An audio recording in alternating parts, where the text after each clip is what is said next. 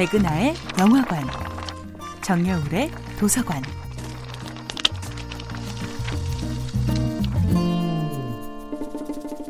안녕하세요. 여러분들과 쉽고 재미있는 영화 이야기를 나누고 있는 배우 연구소 소장 백은하입니다. 이번 주에 만나볼 영화는 제이 로치 감독, 브라이언 크랜스톤 주연의 2016년도 영화 트럼보입니다. 바야흐로 아카데미 시즌입니다. 영화가 산업이 된 이후 헐리우드라는 가장 거대한 영화 왕국을 건설한 미국. 이곳에서 열리는 시상식의 결과는 매해 전 세계 영화 팬들과 영화인들의 이목을 집중시키고 있습니다. 특히나 2020년 2월 9일 한국 시간으로는 오늘 2월 10일 오전에 열렸던 제92회 시상식은 가장 많은 한국 시청자들이 실시간으로 지켜본 중계가 되었죠.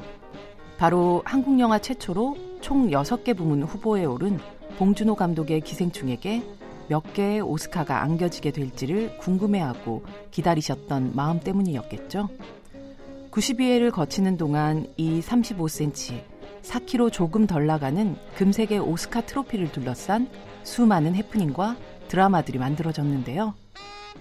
영화 트럼보는 그중 가장 흥미진진한 한 인물의 behind story를 담고 있습니다.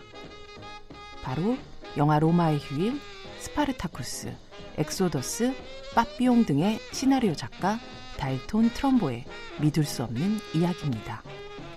영원히 사랑받는 클래식 영화이자 오드리 헵번을 전 세계의 연인으로 만들었던 영화 로마의 휴일.